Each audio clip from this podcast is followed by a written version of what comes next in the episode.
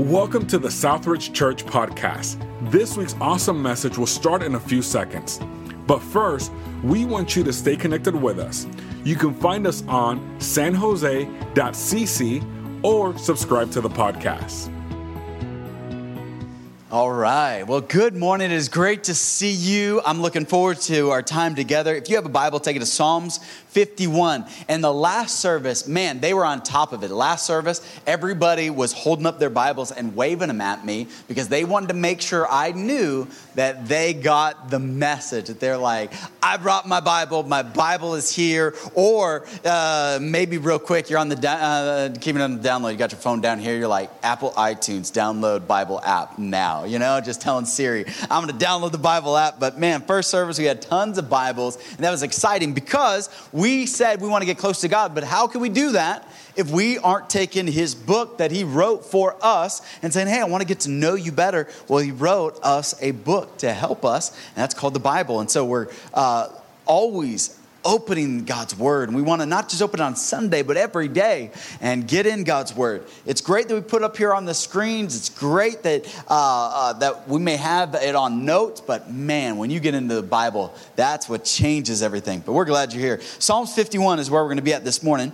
Uh, Christians today often will share with me, or maybe they'll share with you, or they'll share with others that they go through seasons where they feel discouraged They'll go through seasons where they feel depressed, where they feel depleted, where their life feels dull, where they find themselves fighting the funk, where they just seem like they're trapped or stuck in a rut, and they don't often know what to do about it.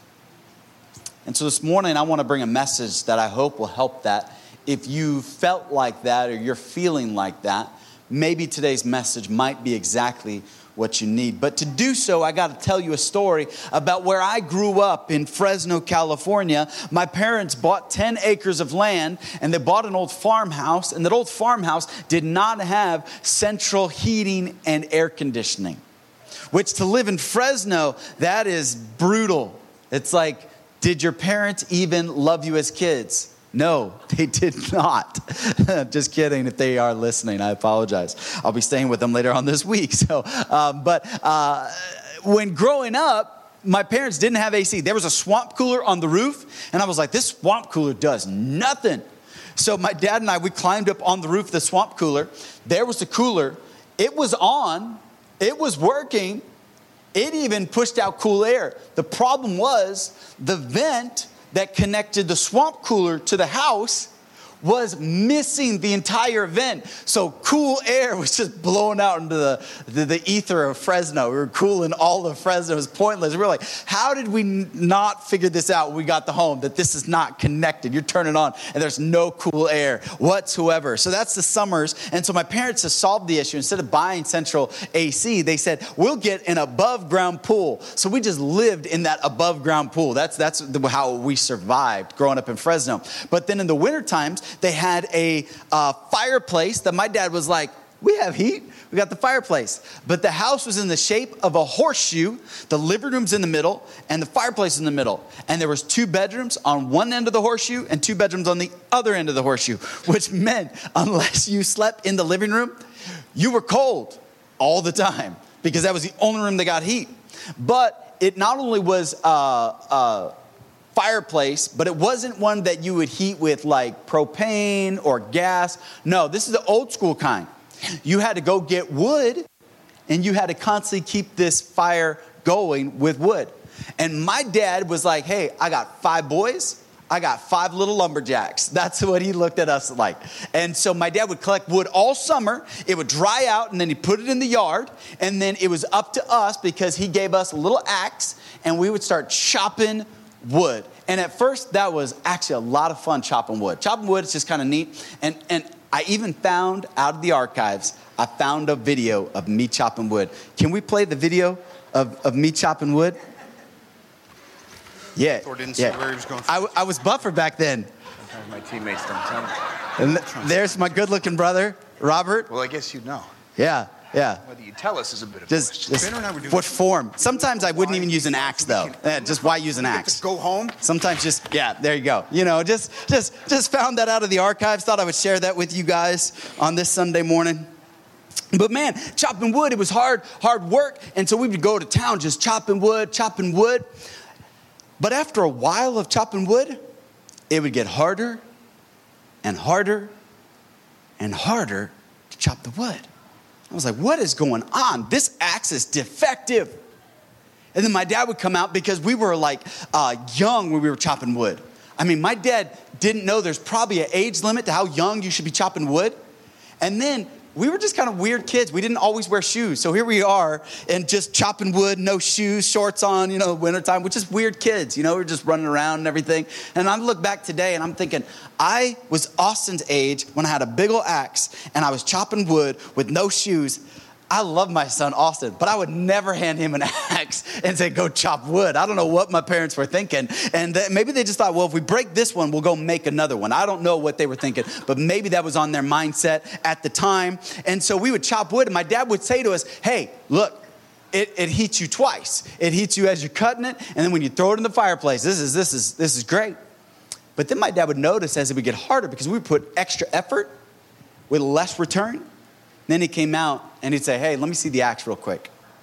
And then, where once it was razor sharp on that edge, he'd run his fingers by it. And I'd be like, Dad, what are you doing? You're touching that razor sharp edge. And he said, No, no, no. Because of all of the force from the axe, this axe is no longer sharp, it's dull. And maybe that's how your life feels dull. Where once work was easy, man, you were the best at your job, you were cutting through, you were meet, meeting records, and you were doing all kinds of stuff. Where now it just seems like, oh, work? Isn't it Friday? No, man, it's Monday morning. Friday is a long way off. You're just like, oh, great. Where once the marriage and relationships was just easy, you were thriving and vibing, and it just seemed like this is awesome. Now you're just like, oh, that old guy, that old lady, you've been married for six months. you know, it's like, oh, feels longer. Where once was easy because things were sharp and it was easy, now there's dullness. Where once it seemed like you were excited about God, and once going to church, you couldn't wait to get there. Where once you couldn't wait to open the Bible and study God's Word, now it's like, oh, I haven't read my Bible in a long time. I haven't spent any time with God. And it just seems like so much effort. Where once raising the kids just seemed like, man, I'm so grateful for kids and I'm excited about my kids. Next, you're like, if that kid gets on my last ever loving nerve, I'll be looking for an axe. I am tired of my kids. I just, where once you were sharp, now it's dull. Now it's hard. And what do you do when you're dealing with dullness? You know, God doesn't want you to be that way.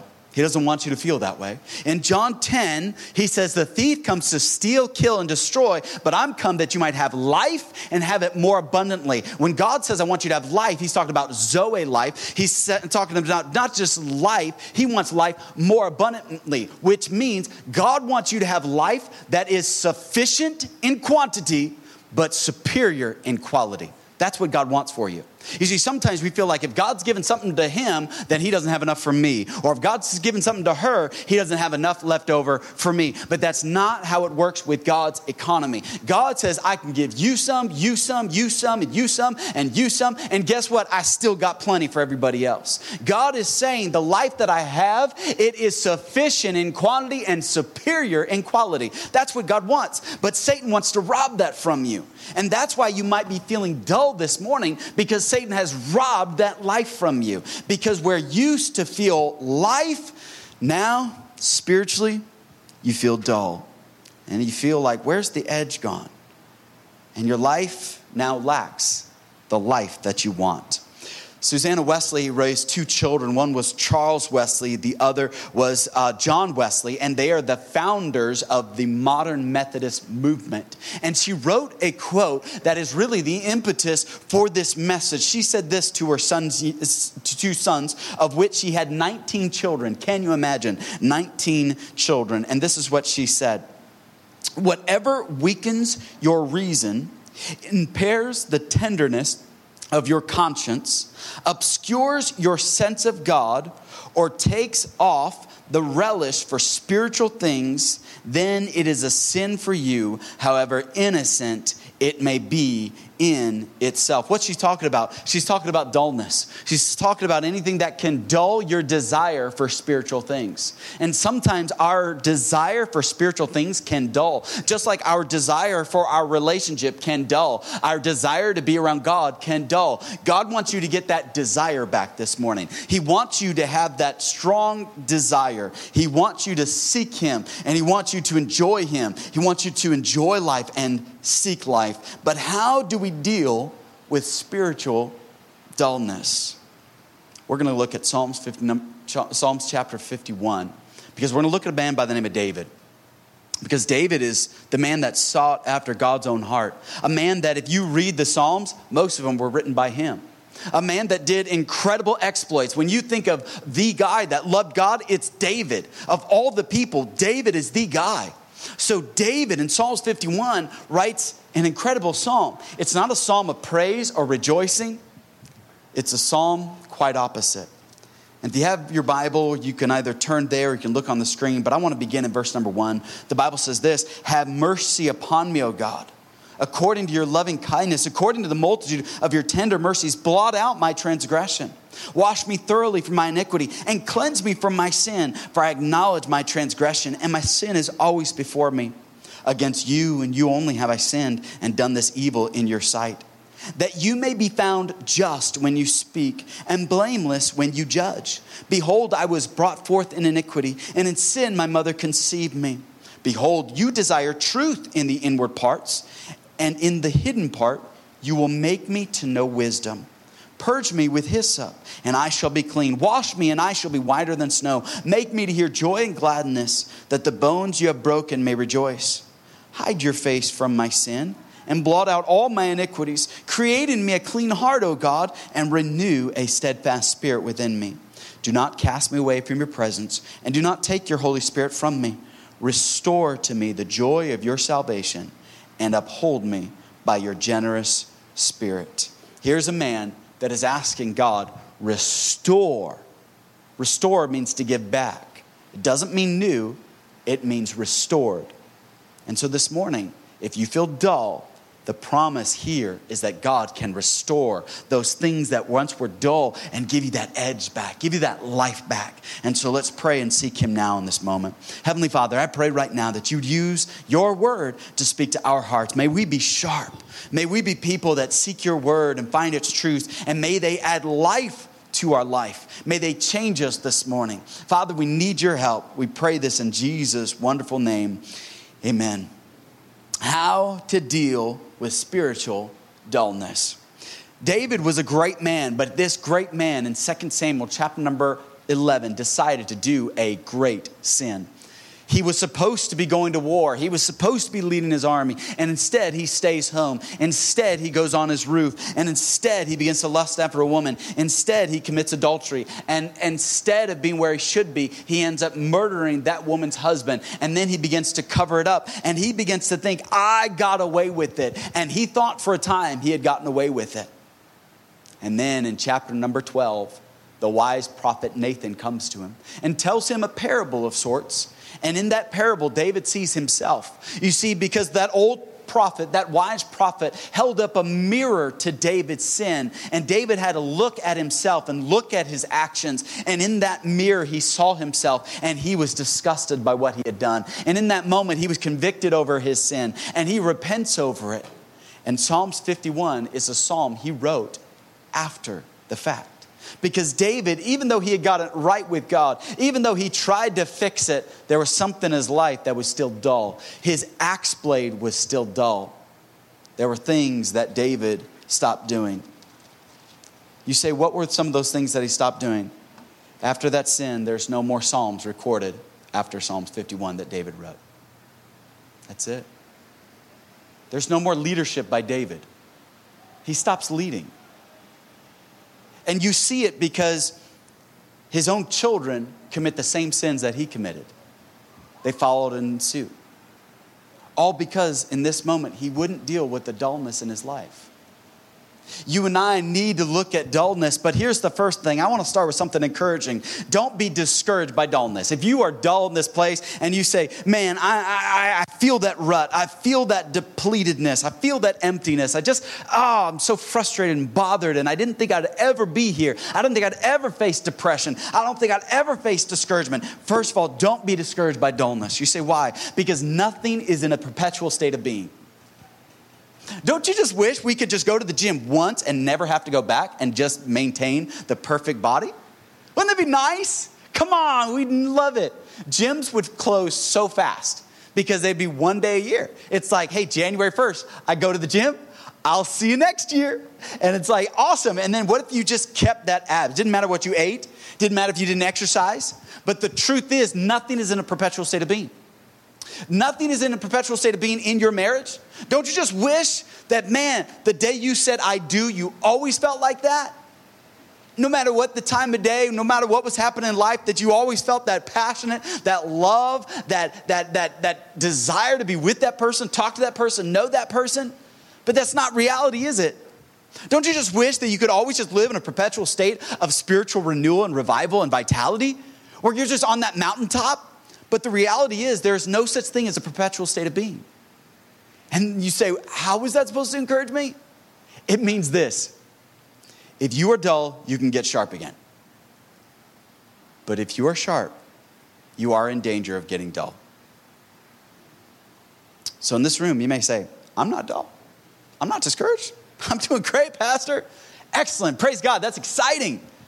But understand, you are in danger of becoming dull. And so we, first of all, have to step back and say, God, all right, nothing's in a perpetual state of being, but I want all the help I can get. I want to stay hungry for God. I want to stay thirsty for God because that's Psalms 42. As the deer desires the water from the water brook, so my soul desires you, O God. That's what he wrote. Man, he wanted God. And that's what we want. That's why we come to church because we're like, hey, I want to I want to have this desire for God. I want to have desire to see San Jose change, to see great things happen. So don't be discouraged by the dullness. Don't be discouraged because it happens to every person in every area. But you say, Pastor, I get it. I know how to sharpen an axe. When the axe is dull, I take it to the grinder and you grind away, sparks fly. It's kind of cool. I know how to sharpen an axe. When my pencil's dull, my number two pencil, I go to the pencil sharpener. I'll stick it in the pencil sharpener, and it does a little thing and it sharpens it. I know how to do that. I am a person, not a pencil. How do I get sharp? I'm glad you asked. And that's point number two. We have to diagnose dullness. Austin, do me a help. Uh, do me a favor. There's a little bag right there. Can you hand me that bag, please? Yes, perfect. Thank you, sir. Diagnosing dullness. I'm the type that if I don't know how to discover a problem, I go through a process of elimination. Uh, sometimes I'll come home and uh, I'll walk in the door and I'll say hello to everybody. You know, like the old 1950s sitcoms, like, honey, I'm home. And uh, I can see sometimes Jane in the kitchen just because the house we're renting kind of has a straight shot. And if she doesn't say, hey, how are you? And her voice inflection doesn't go up, if she doesn't even go down, and if she doesn't say anything, but if she just keeps working, I know something's wrong. And immediately, my brain starts going through a process of elimination. Did I do something wrong? Did I forget something? I'll ask her and I'll say, Hey, how are you? And if she says, Fine, I'm like, Excellent, I'm gonna go watch TV. That's the last time I ever get to watch TV. If I do that, oh man, I better live with the TV, marry the TV, go have, have, have, have a family with that TV. That's it, because I did something wrong. So immediately she's like, that's the wrong thing to say. And I start having to go through a process of elimination. And eventually I just, I just say sorry to whatever it is. You know, I'm just like, I did something wrong. I don't know what it is, but can you help me? Can you give me a hint? And I don't know why uh, sometimes ladies like scavenger hunts and they want us to figure it out. And I think I know why they want us to figure it out because they don't want us to repeat the mistake. I think, I don't know. I'm not the expert. Maybe you are. But I go through a process of elimination. Here, if you're diagnosing dullness, go through a process of elimination. First of all, number one, you could be dull because of misuse. You could be dull because of misuse. 2 Samuel chapter number 11, verse number 1. The Bible says this in the spring, at the time when kings go off to war, David sent Joab. When kings go to war, Joab is not the king, Joab is the captain of the king's army. Misuse. God has a calling on your life, not just a career. You have a purpose in this world.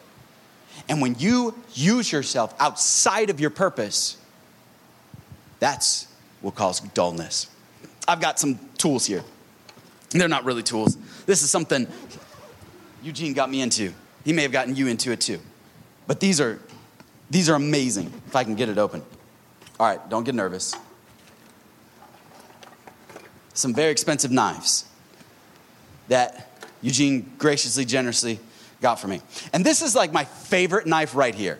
I love this knife. This is like a go to. This is a handcrafted, I think it's uh, from Japan, and there's an artisan that crafted it. It's weighted just right. It's just like my all to all go to knife. This one is awesome. I love this knife. I love uh, chopping with it. I thought my little, uh, you know, uh, uh, Bed Bath and Beyond Henckels knives were good you know? And now I just want to throw those things away. That's all I want to do because when you cut with like something that somebody like smelted and made and handcrafted in a real fire, it's just, there's something primal about it. You just want to go back to it. Now, I love my in laws. My in laws are great and they are amazing cooks. And my father in law can make adobo like nobody else can make adobo. The only problem is my father in law makes adobo different than how Jane makes adobo. Jane takes the chicken, gets the seasoning, she cooks it, she marinates it, she seasons it, she does all that, and it's good.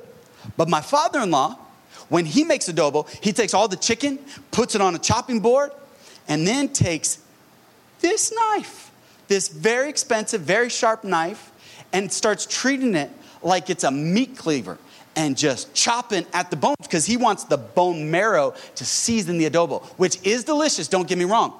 But you don't use this knife to chop at chicken bones. So I came into the kitchen one day, my father in law's there. I was like, this is great. I smell adobo cooking. This is gonna be a good meal. I can't wait. And then my heart sunk when I saw what knife he was using. And it was like, ah, with every chop, a little part of me just winced. And then Eugene came over after he bought me the knife and he was like, hey, let me see the knife. And I was like, mm mm. And he's like, let me see the knife. And there were chunks missing out of the knife. And I was like, I didn't do it. My father in law did it because he was chopping chicken bones. It was misused. You are not to be misused. What do I mean? David sinned. You were not designed for sin. Our bodies cannot handle sin. That's why we die. That's why we have disease. That's why we have sickness. That's why we have lack, because we are using ourselves in a way that God did not create for us to be used. We are being misused. We misuse our life because it is not the tool for its proper purpose. If I were to take the axe that I was chopping wood in and go into the kitchen and start chopping onions, that would be a misuse of that tool. But how many Christians do you know that do not understand the calling God has placed on their life and they're misusing their life and giving themselves over to sin? We are not the master to sin. No man can serve two masters. Either he will hate the one and love the other. God says, You are bought with a price. Therefore, glorify God in your body, which is His. But how many people do you know they're dull because of misuse, just like this knife? Misuse will dull this blade. Your life has dullness, and it could be because of misuse. And you've got to step back and say, let me go through a process of elimination. Have I been using my mind? Have I been using my eyes? Have I been using my mouth? Have I been using my ears or my hands or my feet to go where I shouldn't be? To look at what I shouldn't look? To hear what I shouldn't hear? To think what I should not think? And to talk about what I should not be talking about? Have my appetites been given over to things that they should not be giving themselves over to? We used to sing a little song in Sunday school when I grew up, and it said this Oh, be careful, little eyes, what you see. Because your Father up above is looking down in love. Oh, be careful, little eyes, what you see. Oh, be careful, little ears, what you hear. Because your Father up above is looking down in love. Oh, be careful, little ears, what you hear. And we've lost sight of that. Today we think, I'm grown, I can handle it. I can look at what I want to look at, do what I want to do, say what I want to say, hear what I want to hear, and I can think what I want to think. It's a misuse of the tool that God created you. You are created to glorify God. That's why we're created. But when we step outside of that purpose, we dull that sharp edge of our life. And this morning, through a process of elimination, your dullness could be because of misuse. Secondly, your dullness could be because of an, an excuse. The Bible says in the time that kings went to war, David, he said, I'm not, I'm not going to go. Verse number two, it says, One evening David got up from his bed and walked around on the roof of the palace. From the roof, he saw a woman bathing. He went from misuse to an excuse. I don't need to go to war, I'll go do something else. You know, I have two knives. The second knife right here, this one's sharp. It's razor sharp. This one's beautiful. This one even has a nice signature on it. I love the handle, love the weight, and I hide it from my father in law. I love my father in law, but don't tell him where this knife is. He doesn't even know I own this knife. But this knife is razor sharp. Eugene would show you how to properly sharpen a knife, and he would show you once he's done, he would hold up a piece of paper loosely. And if he sharpened the knife properly, he would cut a piece of paper, a loose piece of paper, not cardstock, not cardboard, loose paper without any effort. Just cut through it, then he knows that knife is sharp. This knife has been sharpened by him. It can cut through paper. I would demonstrate, but I don't can't hold the knife and this and talk at the same time. But this knife is sharp for a different reason. This knife that I have is dull. This one's dull. But this one is sharp because I never use it. It just sits there. You may not be battling dullness this morning, but that does not mean you're special. You might be a person that you use an excuse why you don't need to serve, why you don't need to help out, why you don't need to be a part of anything. And so the only reason you're still sharp is because of an excuse. That's it. There's no other reason. This knife is sharp simply by the fact that it never gets used. And your life could be sharp. You say, I'm not dull, Pastor. It could be because, not because of sin, but because of sitting. While everybody else is out there like, man, I'm wearing myself out trying to get everything done, going here, doing this. And yet you and I are like, oh, look at me. I'm so beautiful. I'm so perfect. I'm so good. No, you are doing nothing with that life that God gave you. You make excuses instead of saying, God, I want to be used. And God is saying, hey, you are a sharp instrument. You are a mighty weapon in the hands of God. But yet you're like, no, I don't want God to use me. I want to stay pretty and I want to stay sharp. I don't want any cutting any chicken bones. I don't want to have any nicks, no scratches. I just want to be nice and pretty and sharp and people come watch me. That's an excuse. Some of us are dull and it's because of misuse. Some of us are dull because of an excuse. And thirdly, some of us are dull because of use. This knife, on the other hand, I've sharpened it several times. Actually, correction, Eugene sharpened it several times and then it gets dull. Some of you in this room, the reason you are dull is because you are busy doing stuff. That's why you're dull. And this church is an amazing church where most of the people serve, most people are involved, most of the people are giving, most people are involved in doing something, changing somebody else's life. And so, guess what? You are in greater danger of getting dull because of your use. Anything that gets used gets dull. And so, if you are battling dullness, it's because, guess what? You're serving God this morning, and God is using you and your life may be dull, but it's not because of sin and it's not because of sitting, it's because you're serving. And that's what God wants to see. Because here's the thing you can always sharpen it. You can always sharpen this knife. So if you feel like, man, my life is dull, my life doesn't have the power that it has, I want to see that spiritual maturity come up. And that's what spiritual mature people they serve. I want to share a scripture that I didn't share in the first service. Hebrews 5, verses number 11 it says, Of whom we have much to say and hard to explain, since you have become dull of hearing. For though by this time you ought to be teachers, you need someone to teach you. Again, the first principles, the oracles of God, and you have come to need milk and not solid food. For everyone who partakes only of milk is unskilled in the word of righteousness, for he is a babe. But solid food belongs to those who are full age, that is, those who by reason of use have their senses exercised to discern both good and evil. I want to show a picture of a cartoon baby. I think I've got it in there. Anybody know this character? Anybody know his name? Baby Herman. Baby Herman. Yeah, that's his name. Used to be an old cartoon character. The, the funny thing that actually isn't all that funny is it's a man trapped in a baby's body. Can I tell you how many Christians are just like this? We are grown, trapped in a baby's body, and we want milk and not meat because we are sitting there saying, Look at me, I'm sharp. No, if we're not serving, we're not using anything, we're not growing. God wants you to be growing. God wants you to be doing something, maturing, developing. You don't want to be stuck as a man baby. You want to be saying, God, I want to grow. God, I want to be developing. I want to be used by you. God, what does that take? What, what in my life am I not developing? What am I not growing in? Because I want to guard against dullness in my life. And God wants you to grow. You see, God will renew your passion. He will renew your prayer life. He will renew your heart to serve. He will renew your love for your spouse. He will renew your love for your church family. So let God do the work. Let God start to take that, that edge and start grinding a little bit. And that's the hard part, isn't it? These knives, you don't go to a machine grinder and grind down the edges. No. These knives, what you do is you get a whetstone and you slowly and methodically and rhythmically, you just brush and smooth, and it takes more time, more delicate to get that edge. And right now, you feel like, God, why is it taking so long? Why is it not just happening right away, God? Why don't I just have that edge back? Why am I not just taking names and meeting goals and crushing things, God? And God's saying, I know, but I got to take care of this edge. God, why won't you give me that job? God's like, I, I got to take care of this edge. God, why won't you just fix my marriage? And God's like, I just, I got to take care of that edge.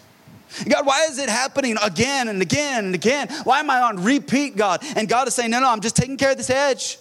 Just wait on me. I'm doing the work. And yet, you and I, when we're on the grinding stone of life, we're like, God, can you stop? And God's like, No, no, no. The waiting is worth it. Trust me. I know you're on the grindstone, but guess what? When you are done, you're going to be a sharp instrument that I'm going to use for your good and my glory, and you're going to do great things. Here's the thing about something sharp it's fun to cut with something sharp, is it not? Let me say it again. It's fun to cut something when it's sharp. When you're chopping tomatoes, you're chopping vegetables, you got a sharp knife, it's easy. Man, my dad would get that axe, he would sharpen it, and then the axe was sharp again. You know what my brothers wanted to do? We wanted to find something to chop. You know, when God gives you your edge back, you know what you want to do? Yo, Satan, come at me now. I'm sharp and I'm ready to go. Come on, devil, let's go. Let's fight. Come on, bad habit. Come on, sin. I'm coming after you because guess what? I got my cutting edge back. I'm ready for you. So bring on the challenge. But when we're dull, we're like, no, no, no, Satan, don't, don't come at me now. But when you're sharp, you're looking for something to test it out on. You're like, all right, let's bring it on. And God wants to help you get to the point where you are sharp so that He can use you in a powerful way. I only got five minutes left. Let me wrap this up. If you got a Bible, Ecclesiastes 10:10.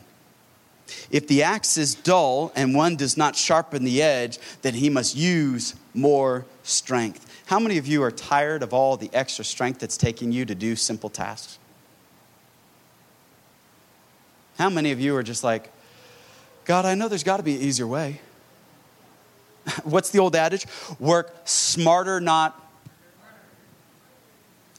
you know, there's some biblical truth to that. The wisest man who ever lived, he wrote that verse. Many of you are tired of all the effort that is required, and you're getting a small reward. But a wise person will get that edge back. A person will say, God, I don't care what it takes. I'm going to get to the altar. God, I'm going to get to my prayer closet. And God, I'm getting my edge back because I can't handle my marriage without a sharp edge. I can't handle parenting these kids without a sharp edge. I got to get rid of the dullness. I can't stand these spiritual battles unless I get my edge back, God. I need power back. I need that edge back, God. You got to do a work in my life. And notice what the verse says. But wisdom brings success. We want that success, don't we? And God's saying, hey, you can have it. Let's go back to Psalms 51, verse number 12. Restore to me the joy of your salvation and uphold me by your generous spirit. If you were to get a sailboat and start in London and leave from London and you were going to cross the Atlantic headed to America, you would hit the part in the equator, kind of in the middle of the Atlantic Ocean, and something would happen in your sailboat. You'd be sailing, and the moment you hit the equator, you'll know when you hit the equator. You say, Why? Because something's going to happen to the wind all over the ocean, wind is blowing, waves are crashing. I mean, the wind is just there. But then as you get next to the equator, the two winds meet, they converge, and they push each other upward, and something happens to the ocean. It gets as smooth as glass. It's called the doldrums. And unless you brought enough fuel and you have a big enough boat, you're stuck in the doldrums.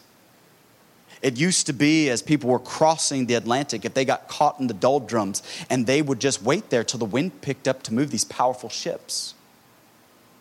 And then, if it would take too long, now you're running out of food, water, and rations because you're stuck in the doldrums. And you're waiting on the wind. And you say, Man, I'm just stuck in the doldrums. It's just waiting. You don't have to be. God's like, I can, I can, I can power you right through this thing. But it's going to take us going to Psalms 51. And notice, if you would, verse number one, what it says. David lays it out for us. He says, Have mercy upon me, O God, according to your loving kindness, according to the multitude of your tender mercies. Blot out my transgressions. First of all, number one, he returned to God. Maybe that's where you need to start. You say, I got to get back to God. And you're here in church and praise God for it. You're back saying, Hey, God, I want to get back to you. Return to Him. Secondly, it's not just return to God. Third, uh, second, it's repenting. Repenting is sight. That's what repenting is. It's seeing. You know, the person that's never sorry is because they never see that they're wrong. They're blind. They don't see it. Maybe you've been in a relationship with somebody like that. They never see that they ever do anything wrong. Or maybe your supervisor's that way. Or maybe you have a coworker that way. They, they don't see that they're rude. They don't see that they're uh, moody. They don't see that they treat you poorly. They're blind. But a person that repents, they see and they can repent. And David says, I'm going to repent. But then, verse 4 against you and you only have I sinned and done this evil in your sight, that you may be found just when you speak and blameless when you judge. He makes no excuses, he's reconnecting. He wants the connection back. And then, verse 12, restore to me the joy of your salvation and uphold me by your generous spirit. And God restores the joy of his salvation. I love this. You would think that God would look at David and say, After what you did, who are you? Want the joy of your salvation back. Are you kidding me? After everything you did, David? But is that what God does? No. God gives him his joy back, gives it back to him. Which reminds me that Jesus is more interested in your future than your failure. He cares more about your future. And you will see a recovered joy. Not just recovered joy. Verse number 13, then I will teach transgressors your way. That's a recovered passion. That was David's passion, was to teach others. Some of you, that's your passion. You want to show others the truth that you're receiving. You're a teacher at heart. You want to show others what's right, and you want to show them how to keep it right and how to stay right. And that's you. And David, he had lost sight of that. He was murdering others and then trying to use others to cover up his sins. But then now he's saying, Hey, God, if you restore my joy, guess what? I'm going to teach transgressors your ways, not my ways. And that's what bad people do. Have you noticed that? Bad people teach others their bad ways. And he's saying, I'm not going to teach them my ways, I'm going to teach them your ways. That's his recovered passion.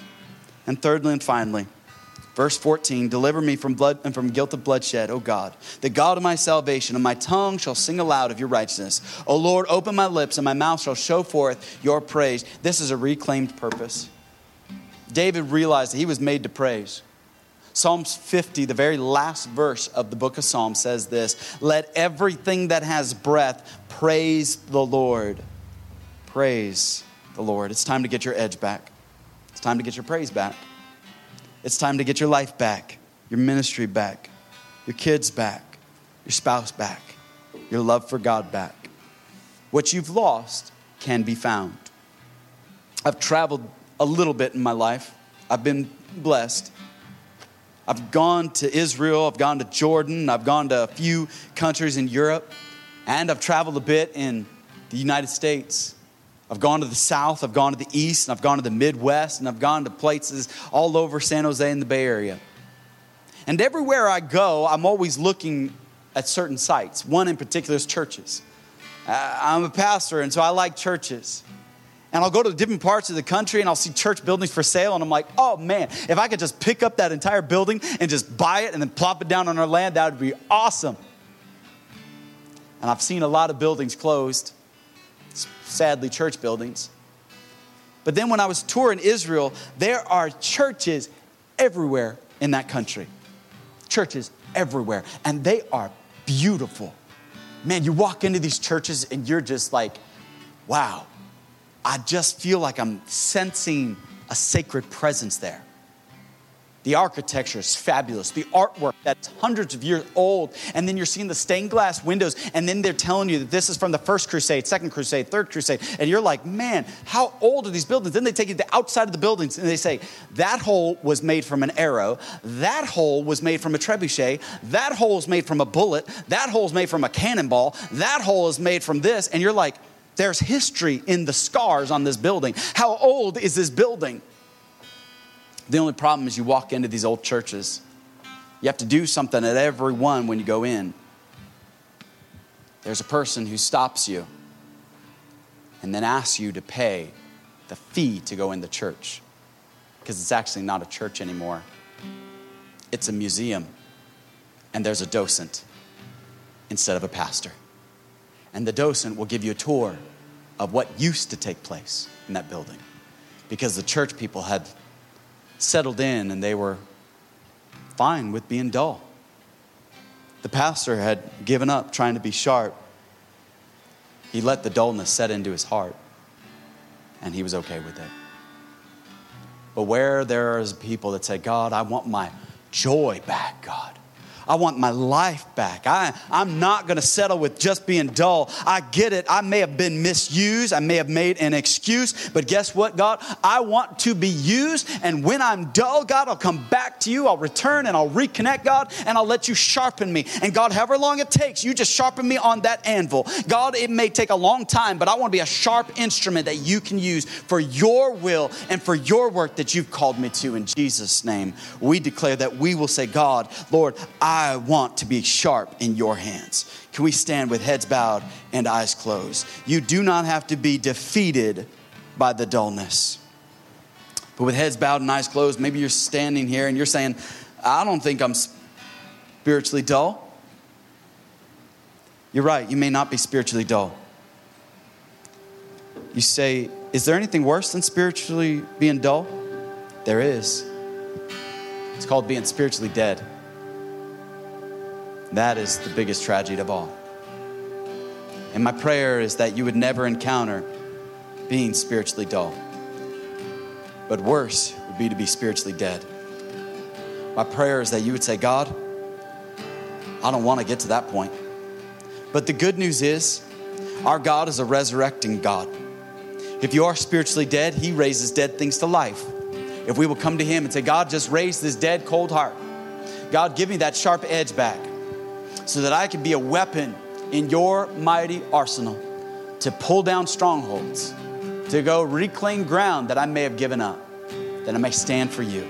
With heads bowed and eyes closed, if you say, Pastor, pray for me in this place that I would deal with the dullness in my life, would you slip up your hand? Can I pray for you in this place? Is there anybody like that? God bless you. I see that hand. God bless you. I see that hand. Oh, amen. Thank you for your honesty. God bless you. God bless you. Hands up all over.